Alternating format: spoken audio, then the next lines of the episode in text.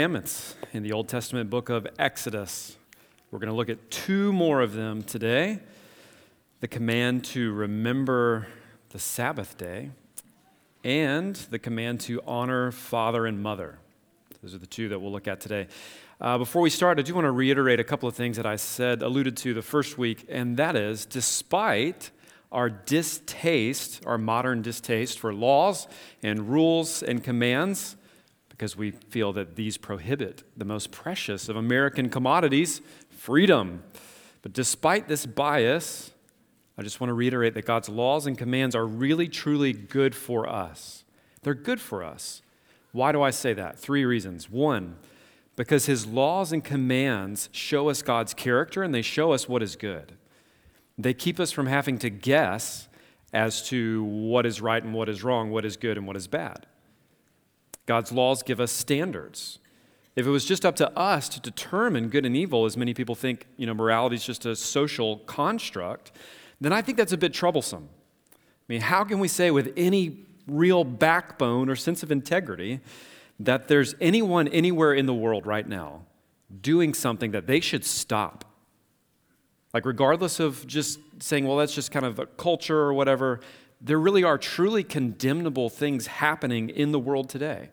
How can you say that without some sort of transcendent set of laws that it's above all of us? I mean, just going on popular social opinion for our morality, I think could take you to some pretty wacky places, as both history and internet polls have shown us time and time again.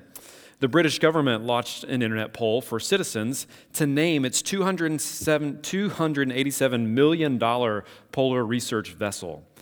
Now, rather than choosing a respectable name like Falcon or Endeavour, the Brits' most voted name was none other than Boaty McBoatface. and when it came down to it, the government did not take the suggestion. But you know, there's a darker side to some of these. Uh, Mountain Dew had a similar naming campaign for a new flavor that got hijacked by upvotes for the name Hitler Did Nothing Wrong. And while you might say, yes, but these are just silly internet polls, that's a lot different than real matters of ethics and morality, except, of course, it's not just internet polls that can go terribly wrong, but people and whole societies, as we've seen so many times. So, having a God given moral code that doesn't leave us to sort things out for ourselves, it's actually a really good thing. But secondly, God's law shows us how far short we have fallen and how desperately we need forgiveness. There's a missionary story of the Taliabo people of Indonesia. And after the missionaries taught the people the Ten Commandments, a group of men visited the missionaries at their hut. And they said, We are in big trouble with God. God's law tells us not to kill, but we have killed other men. God's law tells us not to steal, but we have stolen. We have broken God's commandments, but we did not know that God commanded these things. From now on, we will keep God's commandments. A couple of weeks later, they returned to the missionary's hut. We are in really big trouble with God, they said. Now we know God's commandments, but we still break them. And they got it. They understood the law. It puts us in really big trouble with God, but the law can't fix it. It's the MRI machine.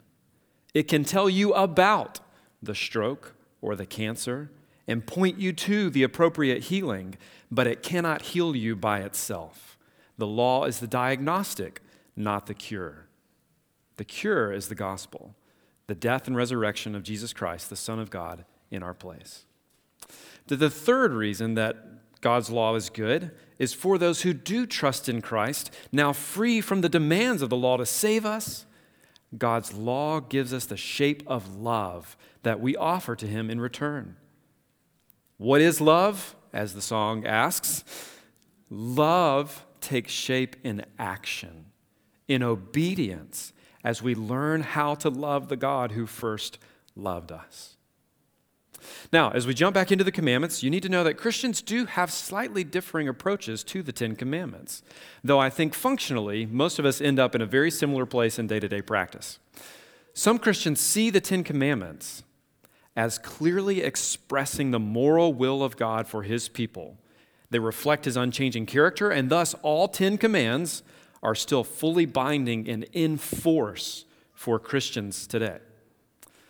Other Christians would say that the Ten Commands were given to Israel as part of that covenant with them at that time, the Mosaic covenant, it's called. But with the coming of Jesus, he's fulfilled the requirements of the law for us. We're no longer bound to it, even the Ten Commandments, though we're certainly still called to live holy and upright lives as outlined in the teachings of Jesus in the New Testament. Which, as it turns out, at least nine out of the Ten Commands are reaffirmed and deepened by the New Testament. So, functionally, all Christians do affirm we should follow the Ten Commands, with one complicated outlier the command regarding Sabbath. So, let's look at it. Exodus 20, verse 8. Remember the Sabbath day to keep it holy. Six days you shall labor and do all your work but the seventh day is a Sabbath to the Lord your God.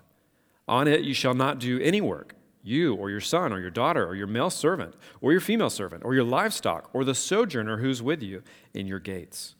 For in six days the Lord made heaven and earth, the sea, and all that is in them, and rested on the seventh day. Therefore the Lord blessed the Sabbath day and made it holy. So, what should Christians do with this command today?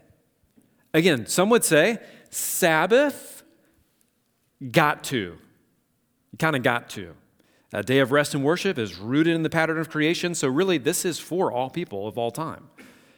Others would say Sabbath, get to, not got to. Sabbath was a covenant sign for the Israelites that pointed us to ultimate rest in Jesus Christ. So the actual practice of keeping Sabbath once a week, while perhaps very wise for us, is not obligatory. Get to, not got to. But at the end of the day, both team got to and team get to kind of say Sabbath should do. Either way. So today I'd like us to try to glean as much help and beauty from this command, even as we acknowledge Christian differences here.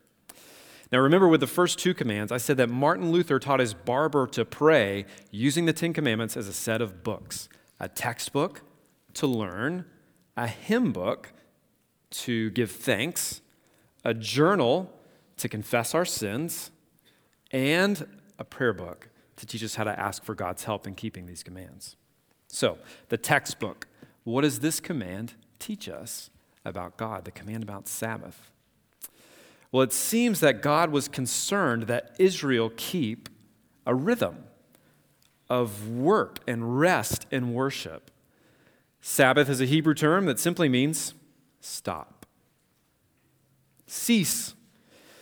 Israel was called to be especially non productive on this day, to keep it set apart from the others, holy to the Lord. And they shouldn't pawn off their need for work on someone else either. You know, it's like you can't just make your son or your daughter or your servant or your livestock or an immigrant in your midst uh, do your work for you on this day. Why? Well, you know, because God rested from creation on the seventh day. He blessed it and made it holy.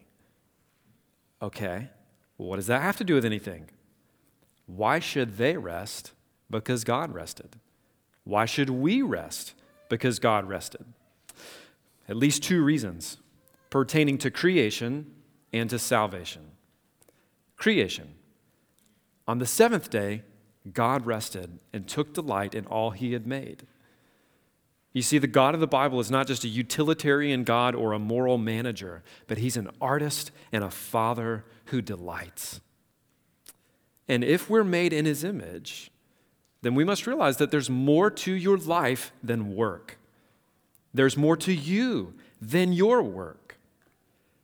We are so quick, I mean, all of us, ministers included, to build an identity in life based around what we do our career, our achievements, especially in the modern era, even more than our family these days, we tend to build a sense of worth around our work.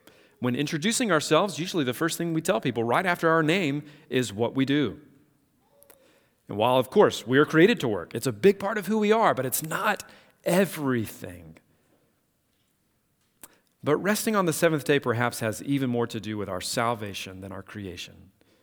What do I mean? On day seven in creation, God finished his work and rested. On the cross, as Sabbath was approaching, Jesus said, It is finished so that you and I can rest from our work. Sabbath rest was a pointer to salvation by grace, not by works. So the command about Sabbath invites us to turn from attitudes of self reliance and independence, thinking that everything from my daily bread to my eternal salvation can be produced by the work of my hands if I just grind a little harder. Pastor Pete Scazzero talks about Sabbath like a rope in a blizzard. So, back in the day, in like fierce Midwest winters, uh, farmers would tie a rope first to their house and then next around themselves while walking to their barn to check on or feed their animals in the blizzard because the blizzards could get so intense that you could totally white out even in your own yard. Have you ever been in a whiteout? Like a total whiteout? I've been in one once and it is disorienting. You can hardly see two feet in front of you, and farmers without a rope could get lost wandering their own property in circles and freezing to death within yards of their own house. Scazzero says that we live in a whiteout of activity today, with our lives always teetering on the edge of full and overflowing. We're overscheduled, tense, addicted to hurry, frantic, preoccupied, fatigued, and starved for time. So, something like a Sabbath, intentionally stepping off the hamster wheel for a day, is a radical countercultural statement in our modern era. So, practically, how would one Sabbath these days? It takes a lot of preparation and work to take the better part of a day away as a Sabbath. There's a lot of helpful resources out there from Matthew Sleeth's book, 24 6, John Mark Comer's book, Ruthless Elimination of Hurry, Larry Trotter's spiritual stuff with Larry class. I think he's actually talking about uh, some Sabbath practices today. And then I mentioned Pete Scazzero. I like his approach to taking a day of rest. He breaks it down to four categories, uh, Pete Scazzero does. This is stop, rest, delight, and contemplate. Stop, rest, delight, and contemplate. He begins with stop. It's what the word Sabbath means.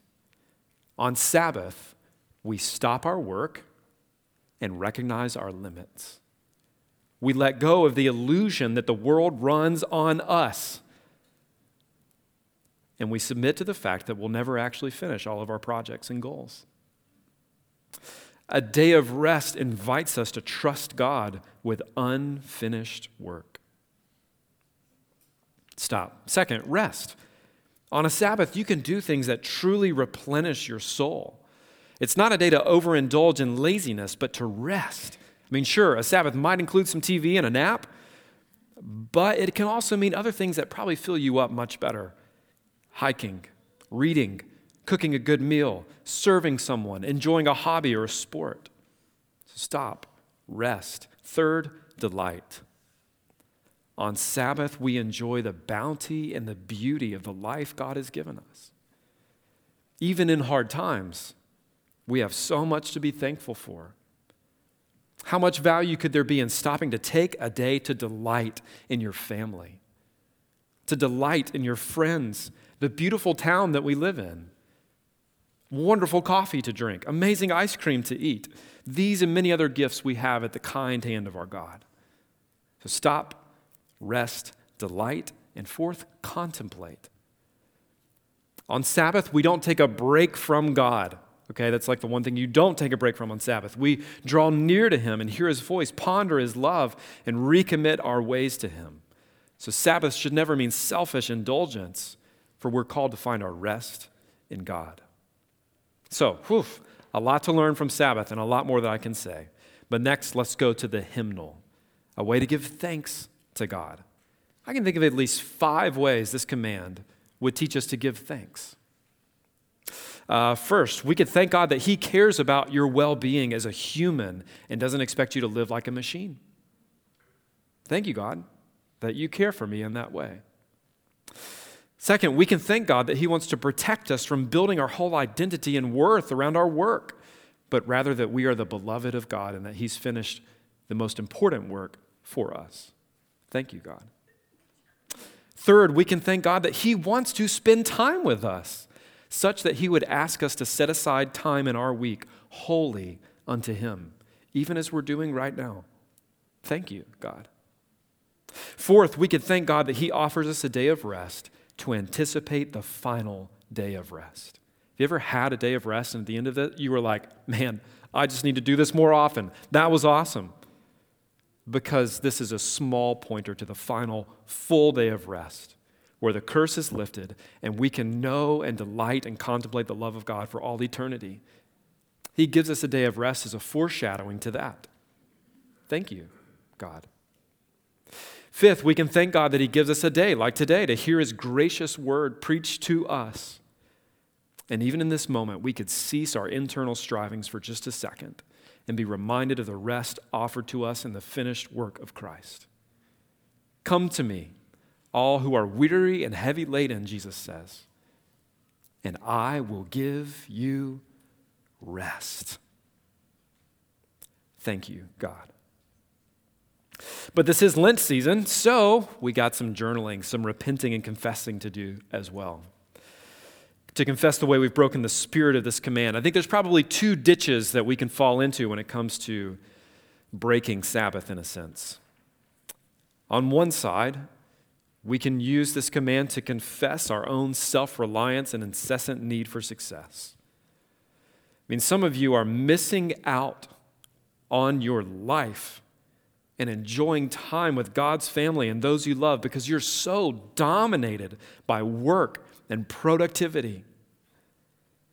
This thing and this thing rarely ever leave your hand or move away from your gaze for a second. You're missing the scenery of the Grand Canyon of life for the candy crush of getting stuff done. Thomas Edison invented the light bulb in defiance of the need to stop for sleep. Uh, Penn State history professor Alan Derickson found that Edison believed sleep was a waste of time. He questioned if people even needed to sleep at all. And he himself slept no more than four hours per night and expected his employees to do the same. And he's had a big impact on us. Granted, I am thankful for the light bulb, but, you know, who needs to stop? Who needs to sleep when we can just turn on the lights or turn on the computer and keep on going? But Oxford professor, uh, professor Russell Foster, speaking from a purely naturalistic evolutionary point of view, calls us the supremely arrogant species to think that we can shirk our need for rest and just work constantly. Supremely arrogant species. Our propensity to never stop and do more than we really should reveals our pride our self reliance, and a lack of trust in God. And I speak as a, as a fellow offender here. Now, on the other side of the ditch, this command can also help us confess our propensity for self indulgence, where we become so protective of our time off or our little snippets of downtime that we simply use them to binge, escape, and seek out our own pleasure. A Sabbath? That sounds great. To do whatever I want, whenever I want to do it. But that's not quite what Sabbath is about. And sometimes our Sabbath day may involve bringing rest to others as well. If you take a day away from your work, you can make a meal for someone else in need. You could serve someone in another way, and it may fill you up in a way you didn't expect and replenish you. Even as an act of rest from your normal work, serving can be restful. Jesus began his ministry on a Sabbath day. Jesus would heal on the Sabbath. In his words to the Pharisees who would have prevented him from compassionate healing on the Sabbath day, he said this Which is lawful on the Sabbath? To do good or to do evil? To save life or to kill? And as he said just before this, the Sabbath was made for man, not man for the Sabbath, so the Son of Man is Lord even of the Sabbath we tend to think of rest only in terms of amusement, entertainment, and escape. And thus, we can be overly protective and selfish with our off time, unwilling to go above and beyond for someone when they have a real need. And Isaiah 58 speaks about this kind of Sabbath, this kind of fasting that does not consider the needs of others. And God does not dig it. So we can confess this command helps us confess our selfish indulgence of time and pray with the psalmist Turn my eyes from worthless things and give me life in your word. And then, after we confess this command teaches us to pray. It teaches us to pray that we would find our true rest in God, who invites us to come to Him for rest. Rest from our weary labor of proving ourselves and making our way in the world. Jesus didn't come to break the Sabbath, He came to be the Sabbath. And so we can pray to Him that we would wisely use the time given to us to embrace rest and worship, along with work and productivity, and that this pattern of rest and work, work and rest, would help us set our hearts on the final rest to come. So, that's how the command about Sabbath can help us learn, give thanks, confess, and pray for help. Okay, next, father and mother. Exodus 20 12. Honor your father and mother, that your days may be long in the land that the Lord your God is giving you. This is every parent's favorite commandment. If your kid is dozing off now, it's a good time to give them a nudge. Uh, kids, if your parents are dozing off, you wouldn't dare nudge them right now, would you? You just let them, let them, let them be. They don't need to know about this. Yeah. All right. So first, in our textbook, what do we learn from this command of what God expects of us? Man, first of all, honoring father and mother is a big deal to God. There's only 10, and this makes it in. And in the New Testament, this command is repeated and basically quoted. Ephesians 6, Paul says, Children, obey your parents in the Lord, for this is right.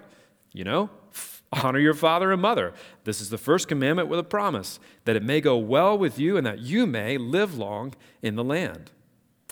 And in other places, disobeying parents is listed right alongside the kinds of things that you would think of as quote unquote really bad sins. Romans 1:28. Since they didn't see fit to acknowledge God, God gave them up to a debased mind to do what ought not to be done.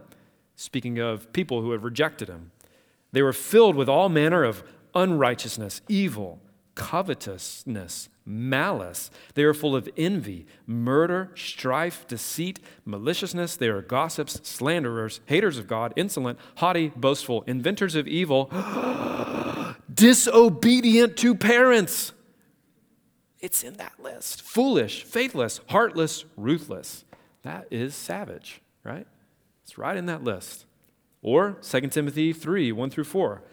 Understand this that in the last days there will come times of difficulty, for people will be lovers of self, lovers of money, proud, arrogant, abusive, disobedient to parents. There it is again. Yikes. Ungrateful, unholy, heartless, unappeasable, slanderous, without self control, brutal, not loving good, treacherous, reckless, swollen with conceit, lovers of pleasure rather than lovers of God. You ever think of kids obeying your parents in categories like that? Like, whoa. Obeying and honoring parents, kind of a big deal. And it's a big deal because it's foundational to learning to respect all other authority in life, God included. St. Augustine said, If anyone fails to honor his parents, is there anyone that he will spare? Now, interestingly, most commentators point out that this command, while certainly applicable to kids and teenagers in their parents' homes, was primarily directed to the adults of Israel.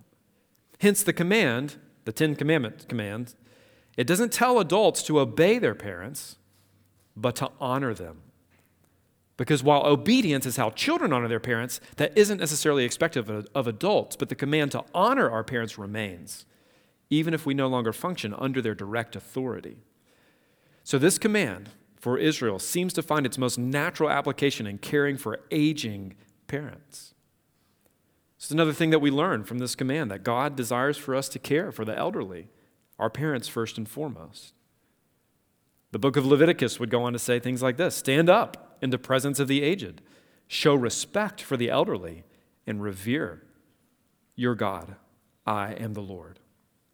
Or Proverbs 23 riffs on the fifth commandment Listen to your father who gave you life, and do not despise your mother when she is old.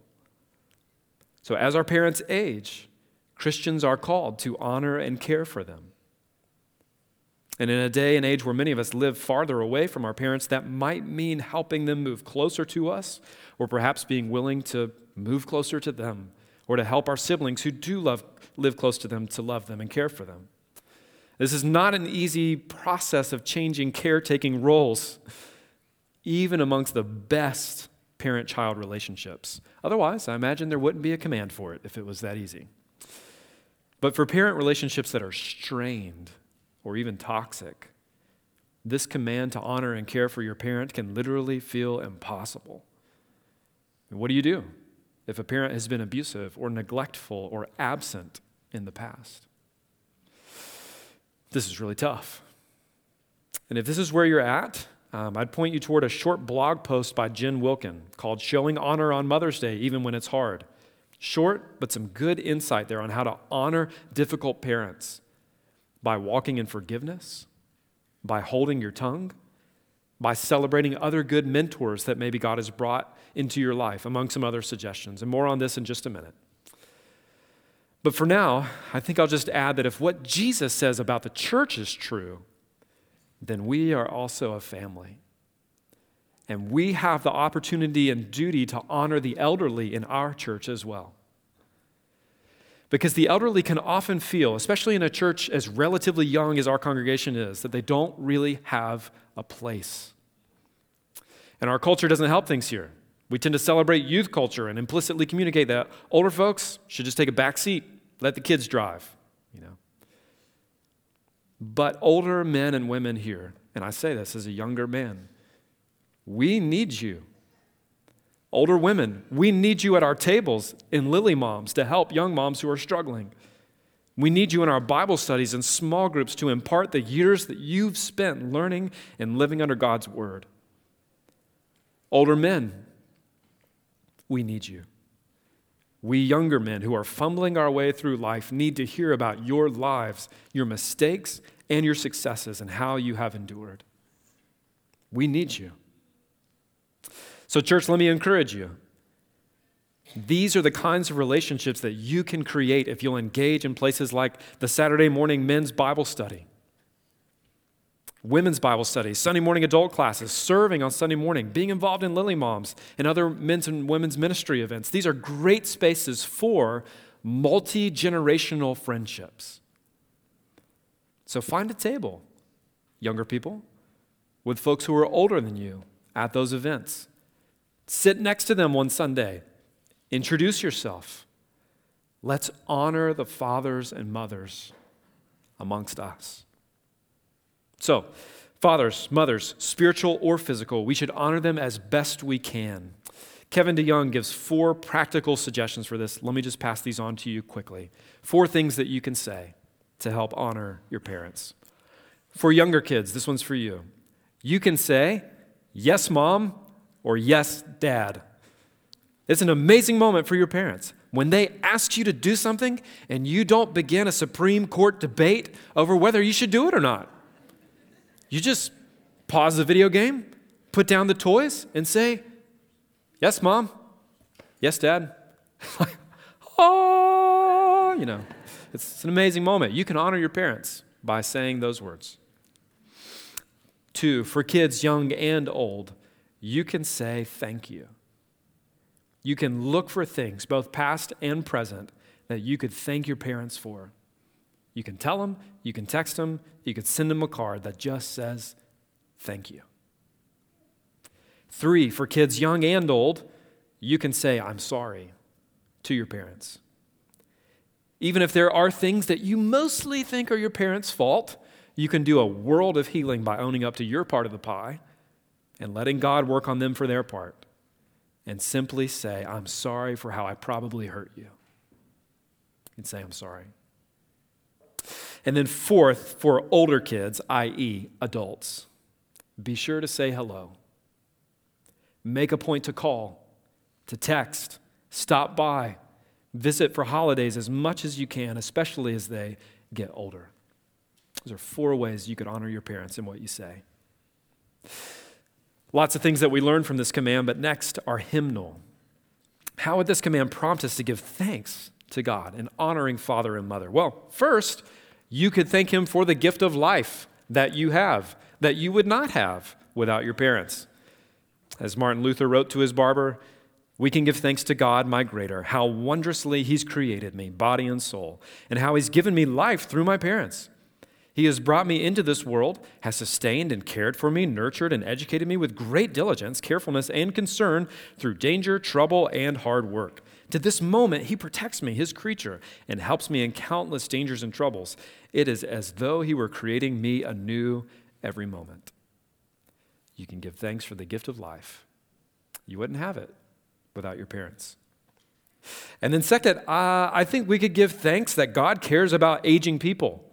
Because unless you die younger, that's going to be all y'all and me. We all have to endure aging, and God cares about those who are aging. Third, we can give thanks that through keeping this command, God shows us a path to abundant life. I don't think this is a promise to Christians for extra longevity of life if they'll just be nice to their parents, but it's a promise that we will walk in the path of God's blessing when we honor our parents. And the next, our journal. How does the command to honor father and mother challenge you to confess and repent in this season of Lent? This is something, as we saw, remember that God takes seriously. So, kids, teenagers, how have you fallen short of giving honor to your mom and dad, even this week? Do you give them respect? Do you show them grace? The older and older I get, the more and more I realize how much grace I should have extended to my parents as a young man.